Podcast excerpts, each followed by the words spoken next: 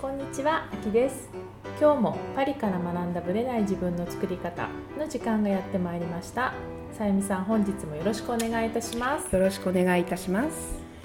実はね、最近ハマってるものがあってはい、で、食べ物なんですけどえたまたま義理の実家の方に行った時に、えうん。くるみがあった。のでそれも殻付きのくるみ、えで今までくるみはもう剥いてあるものしか食べたことがほとんどなくて、うん。あんま殻付きってわざわざ買ってなかったんだけど、えね割るのもちょっと面面倒ね、さいとか思うんだけどね、あれを一回ちょっとこうアーモンドつまむみたいな感覚でうん。やったらすごく美味しい。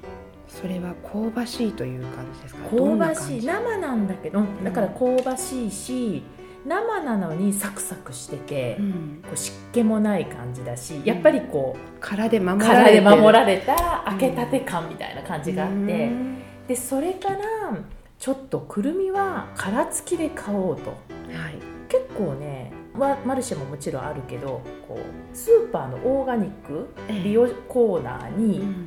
結構あってええ。袋詰めで買ってうん。それを毎日食べてます、夕食の前とかお腹空いちゃった時とか。くるみはあの体にもねいいみたいですし、いいそう、ん。ブレインフードっていうんですって。なんか私もさっき見たんだけどやっぱ脳みその形をそうくるみ自体がね。脳みそっぽいそうそうそう。形ですもんね。ね、だからその脳みその、まあ、オメガ3とかい。ろいろあると思うんだけども、やっぱりどうせ食べるんだったらえ。ね甘いものよりナッツを食べようと思ってもともとアーモンドは食べてたんだけどえも、最近それプラスくるみが仲間入りですね。はい。もうバリバリ割りながら食べてます。いや素晴らしいです、さゆみさんは？私は食べてちょっと体調がいまいちだったので、うん。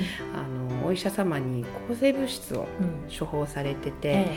でそれを飲まなければいけなかったんですね、うん。でそれやっぱり普通抗生物質を飲むと、えうん。お腹の調子がよくなくなるんです。うん。でそれを防ぐために薬局の方といろいろお話ししてたら、え腸内の善玉菌ええ。細菌を増やすお薬というか、うん。サプリがあると、えうん。でそれを一緒に飲むと、うん。抗生物質を飲んでもおうん腹の調子が、あのいいわよって言われて、うん。あのプロビオティックっていうちょっとビオフェルミンのもっと強力な感じのサプリを飲んでたら、強力な薬を飲んでもうん。お腹の調子はいいままでした。それって例えば、その抗生物質を飲まなくなってからでも飲んでいいものなの？いつでも飲んでいいんあです。そうなんだ。本当にじゃあサプリ感覚。サプリですね。あそうはいなんですね、あの朝起きた時お腹の空いてる時に一粒みたいな。そうなんだ。そうすると善玉菌菌がが増えていくと。いう、じゃあヨーグルトとかそういうだけじゃなくて。うん、そういうものを最近ちょっと飲んでます、善玉菌といえば、まあ、腸腸内環境だけど最近ねこう日本のスーパーに行く機会があったらキムチを買って帰るようにしてる。やっぱりあれも菌菌ですもんそねの発酵食ね、で私やっぱりチーズとかヨーグルトって今一つなんですよね、うん。乳製品が。私もねそうなんですよ。ちょっとお腹が重くなる感じがする、うんそうなんだよね。だからやっぱどうせ発酵のものを食べるんだったら、まあ、お味噌とかうん日本人というか、うん。アジア系のものってなんか受け入れ体自体が受け入れやすすい感じがありますよね、確かにねだから日本人キムチは結構最近意識的に、きっと買うようにしてます、うん。なかなかね高いんだけれどもね。そうですねこっちだとね。はい。はい。それでは本編スタートです。はい。今回のコスモポリタンインタビューはニューヨークからいらっしゃった台湾ウォーキングコーチの蔦井真由美さんです、はい。とニューヨークからパリにちょっと遊びに来たというか、まあ、いろんな用事もあっていらっしゃった時にインタビューさせていただきました。で彼女は私は多分5年ぐらい前からブログを通してはい。知ったとても仲良くさせていただいている友人でもあるんですけども実は今回パリに来た時にさゆみさんもお会いになってるんですよね。そうなんです。初めてねね。あのお目にかかって。でも全然初対面という感じがしませんでした。不思議でした。彼女も言ってた。もう本当に不思議。なんか、うん。前から知ってる方のようなうん。馴染み感というか、すごくスッと入っていける方で、とても楽しかったですね、どんな印象を持ちました？彼女の印象。うん、すごくこう殻がないというああかなるほど。人に対して壁を作らないとか、うん。殻を作らないというか、うん。すごくこうオープンな感じ。うん感じがしましたね。そうですね。ではい今回は彼女はニューヨークで、はい。まあ、20年以上住んでいて、子育てもニューヨークでしうん。ウォーキングコーチとして、まあ、ニューヨークで仕事もし、はい。まあ、そんな視点でインタビューをさせていただいたんですけど今回はねアメリカ的教育っていうところをうん。結構中心に聞いてますので、はい。後でまたその辺の感想も伺いたいと思います。はい。はい、それではインタビューをお聞きください。はい、今日はニューヨーク在住海運ウォーキングコーチの津井真由美さんにお越しいただきました。真由美さんよろしくお願いいたします。よろしくお願いします。パリは何度目なんですか？今回で2度目になります。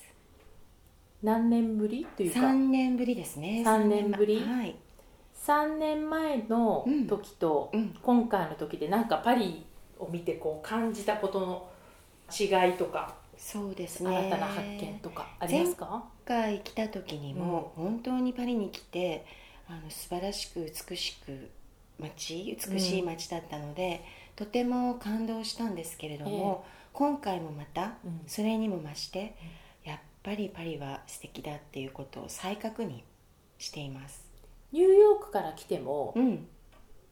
パリって違うんですか？やっぱりどういうふうにニ違う？ューヨークは大都会という感じで、うん。眠らない街でもありえすごくこう高層ビルが立ち並んでいて人がまあたくさんいてうん。という,、こうエネルギッシュな街なんですけれども、えはやっぱりパリは本当に歴史を感じますよね。高い建物はうん。ない、うん。そして建物も古い。でいる人たちはおしゃれ、うん。うん、すごく歴史を感じる素晴らしいところだと思います。なるほどね、うん。例えばニューヨークになくてうん。パリにあるもの、まあ、例えばそのうん。歴史の部分もそうだけど、うんうん。パリに来ないと味わえない感覚とか、うんうんうん。そういうのがあるとしたらどどんなところですかね？そうですね。もう街全体がアートな感じがしますなるほどね。ね、ううんん。ニューヨークにいるとその美術館の中に入ればアートがたくさんあって、うん。ないわけではないですよね、でもパリはもう街自体全体が美術館うん。のように感じます、え例えばうん。街全体って例えば具体的にどの辺を感じる？あの建物がまあ古いというのもあるし、うん。すごく装飾的な部分が多いし、どこのどこを見てうん。も全てが絵になる街、ああなるほどうね、ん。えニューヨークだって絵になりません？絵にはなるんですけど、うん。すごくやっぱり都会的ですね。やっぱりパリに比べるなるほどねと、うん。空気とかはどうですか？そのやっぱ大都会じゃない空気感っていう感じ、うんうん。あのニューヨークから来たからなのかもわからないんですけど、パリはすごくこうニューヨークに比べると少しゆったりとした空気感うん。を感じますよね、なるほうどね、ん。ニューヨークに住んでちなみにどれぐらいですか？今ですね21年になりました。今年10月で丸22年になります、22年、うん。もうすぐなるもうすぐなりますね。もう人生の半分近く？そうなんです。ていうことですよはね、い。ニューヨーク以外に住んだことは？あるんですか、住んだことはニューヨークが初めてです。初めてで、うん。ずっとニューヨークずっとニューヨーククです。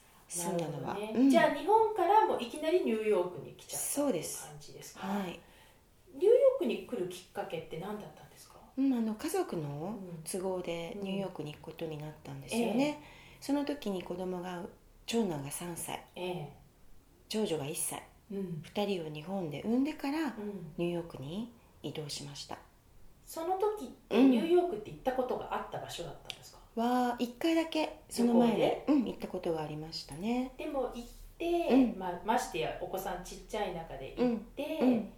大都会で住むって、なんかいろいろ大変だったと思うんですけど、うんうん。苦労とかうんうん。大変その適応していくのに大変だったこととかうんうん。ってどんなところがやっぱり一番最初は言葉。りですよね、あとあの自分一人だったらあのいろいろ動けたりとかもしますけど、うん。子供がいるのうん。で、その子供をたちがあの心地よくうん。住めるようにっていうことを第一に考えると、うん。やっぱりいろいろ、まあ、幼稚園のことを考えたり教育のことを考えたり、住んでいる環境のことを考えたりとかそういうことをまずこう地盤を整えていくことが一番最初うん。すごく大変だったような気がしますね。その中でこう、なんていうのかな。一番自分が苦労したところその言葉も含めて、うん。まあ、特に外国人として住むわけじゃないですか、うんうん。その時のなんかこう大変な苦労話とかなんかこうた自分でこうきつかったこととかってどんなところですか、やっぱりそれまでずっと日本で暮らしていたので、日本はすごく恵まれてるんですよね、うん。例えば、じゃあお家に修理に来てもらう、うん。その修理の時間がじゃあ朝10時、うん。と言ったら朝10時にうん。その修理をしてくれる人が来る。うん。何か約束をするとその時間にちゃんとその人が来るとか、そういうことがこうちゃんとこう進んでいくんですけど、アメリカに引っ越してからそういったことが普通ではないということに直面する機会がすごくいっぱいあって、全てがいい加減、どこも一緒なんだよね。う、ん、そこに適応していくのが一番最初うん。すごく大変だったかなと思いますよね,、今から思えばうんうん。全てこう笑い話なんですけど、うんうんうんうん。一番最初はそこの生活のリズムうん。に自分がこう合わせていくというか、うんうんうんそこが一番大変だったかな。結構時間かかりました？慣れていくのに。いやそんなに時間はかからなかったです。割と自分の性格うん。がそれに似てるので、ああなるほど。その部分が日本では引き出されていなかった部分が、アメリカに行って、そのいい意味でいい加減な部うんうん分がうん。すごくこう出てきたので、うん。そう。いい加減でいいんだみたいいない加減でいいいんだっていう、ああなるまあほど、ね、帳尻が合っていればうん。多少いい加減でもいいんだっていう、うん多少じゃない場合もあるんですけどね。多少。そうかなりの場合もあるんですけど、うん。終わりよければ全てよし、うんうんうん。なるほどうね、んうん。あと日本の時と変わった、うん。自分自身が変わったことって何かあります、そうですね。日本では自分の意見を大人になってからうん。強く求められたりとか、うん。主張を求められたりっていうすることはあんまりなかったように思うんですけど、うん。ニューヨークにあの移り住んでからは、うやっぱりどんな場面でも自分の意見がまず大事。ん。自分がどう思っているのか、自分が何を言いたいのか、それに対してどんなふうな意見を持っているのかとか、それが常にどこでも問われる。どこでもって例えばどのレベルでも問われる？例えば、まあ、子供に関しての幼稚園のことだったりとか、うん。教育に関してもそうだし、それから自分が今今日、まあ、何を食べたいのかとか、何を欲しいのかとか、どんなことを思ってるのかとか、どのシチュエーション状況においても、まずそこが基準。うんうんそれを言えないとどうなっちゃうの、言えないと何も考えてないんだねって。何も考えてないっていうのはどういう位置づけになるんですか？そういう評価として。後回しあーなるほどなるほど、うんもう次次次みたいな感じで、うんうんうんあのどんどん後からの人が先に、うん。自分よりも先にどんどんうん。入っていくみたいな感じですよね。あー。うん。じゃあ自分の場所を確保するためにうも、ん、自分の主張をしないとうん、やっていけない、そうですね。それが一番大切なことなんだなっていうことを初めの頃何度も思い知らされ、落ち込んで、ではうんトライしてうんうん、落ち込んではトライしてっうんうんうん。ていうのを続けていたかな。なるうほどね、ん、にアメリカの生活で、特に初めての海外だし、自分の中ですごくこう例えばメンタル的にでもいいし、もっとこう外外的な要因でもいいんだけど、うん。こうすごく苦労し大変だなだだなと思うこととかってありました？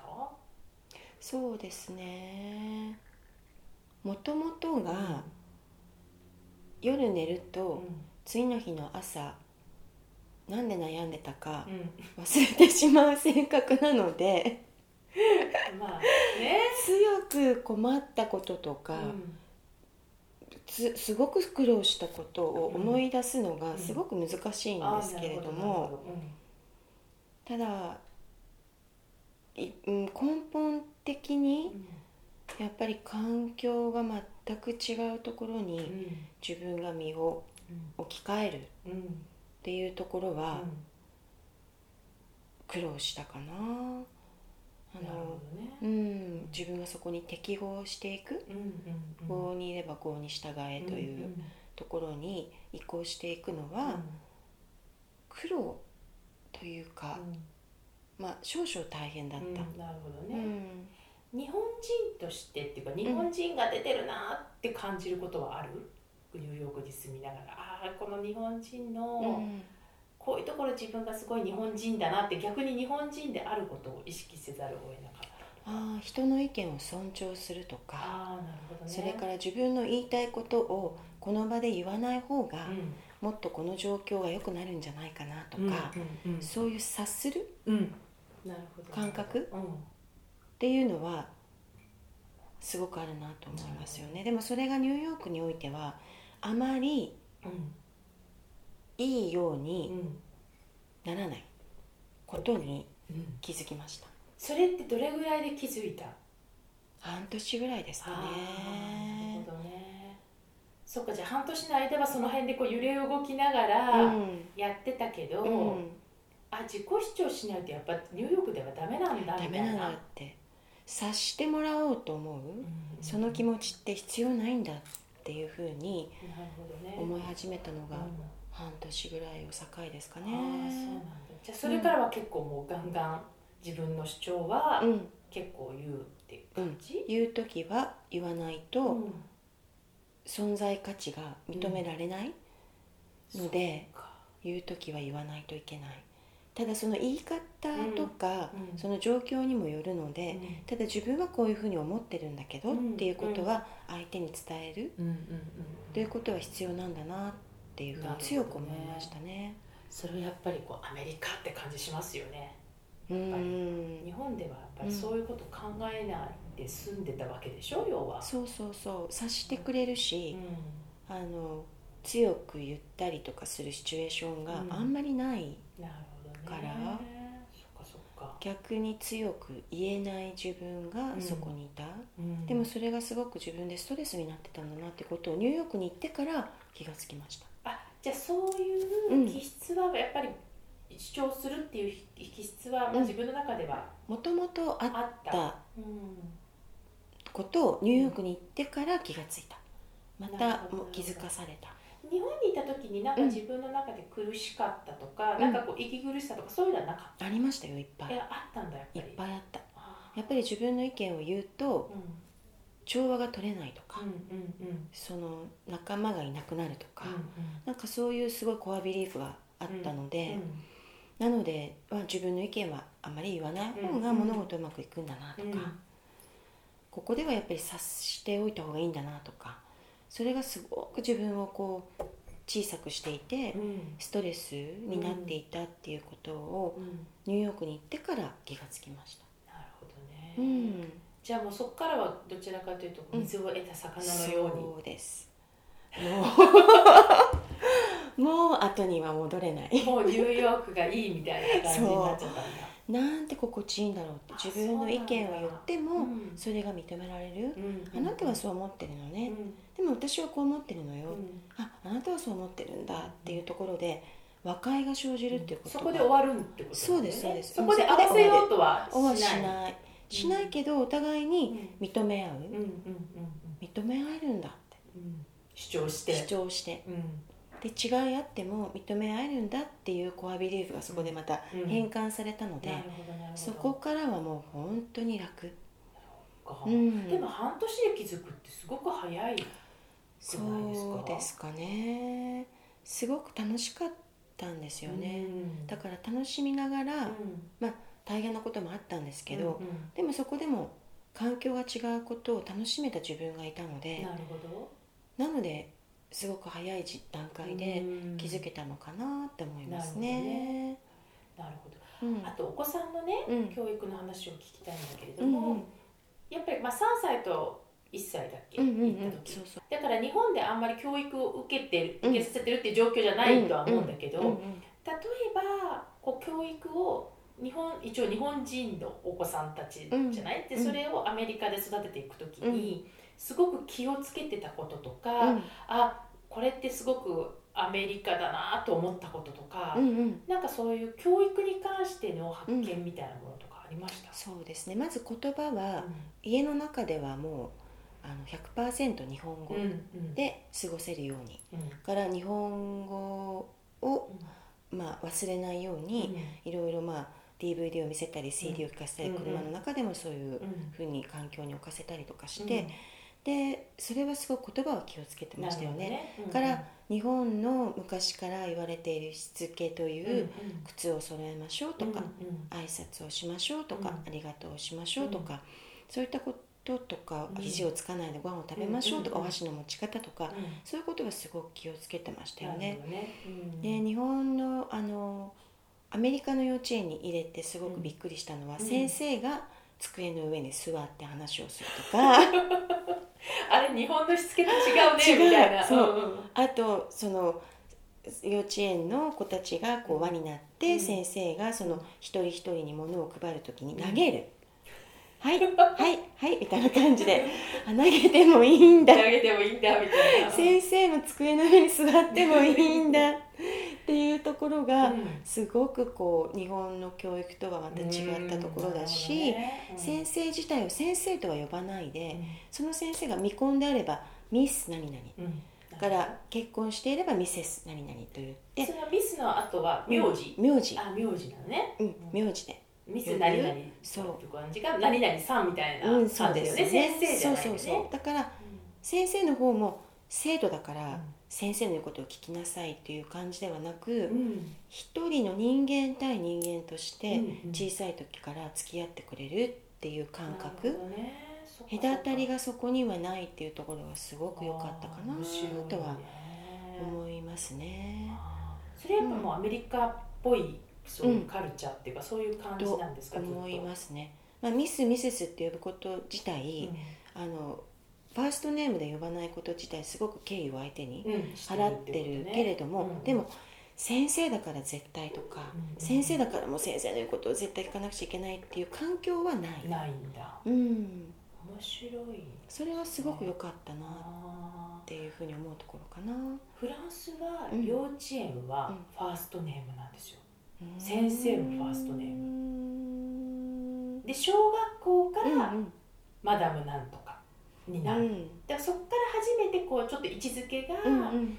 フランス語だとそのブーワイエとチュトワイエって言って、うんあの親しい間柄の言い方だと、そうじゃない言い方で主語が変わるうんねうん。だから家族で喋るようなチュトワイエっていうのが幼稚園ではあるんだけど、うん小学校に入るとそこでブボワイエになってこう、うん。やっぱり目上の人うん。初めて会う人のその距離感をそこで小学校で習うんだけど、うん。考えたら幼稚園は全部ファーストネーム。だからもう友達友達じゃないんだけど、やっぱ幼稚園だとそういう位置づけなんだよね。面白いな面白いね。面白いですうん。ねあと一つ思い出したのは幼稚園の頃から「showing and tell」って言ってみんなにものを見せてそれについて語るっていう幼稚園から。幼稚園から。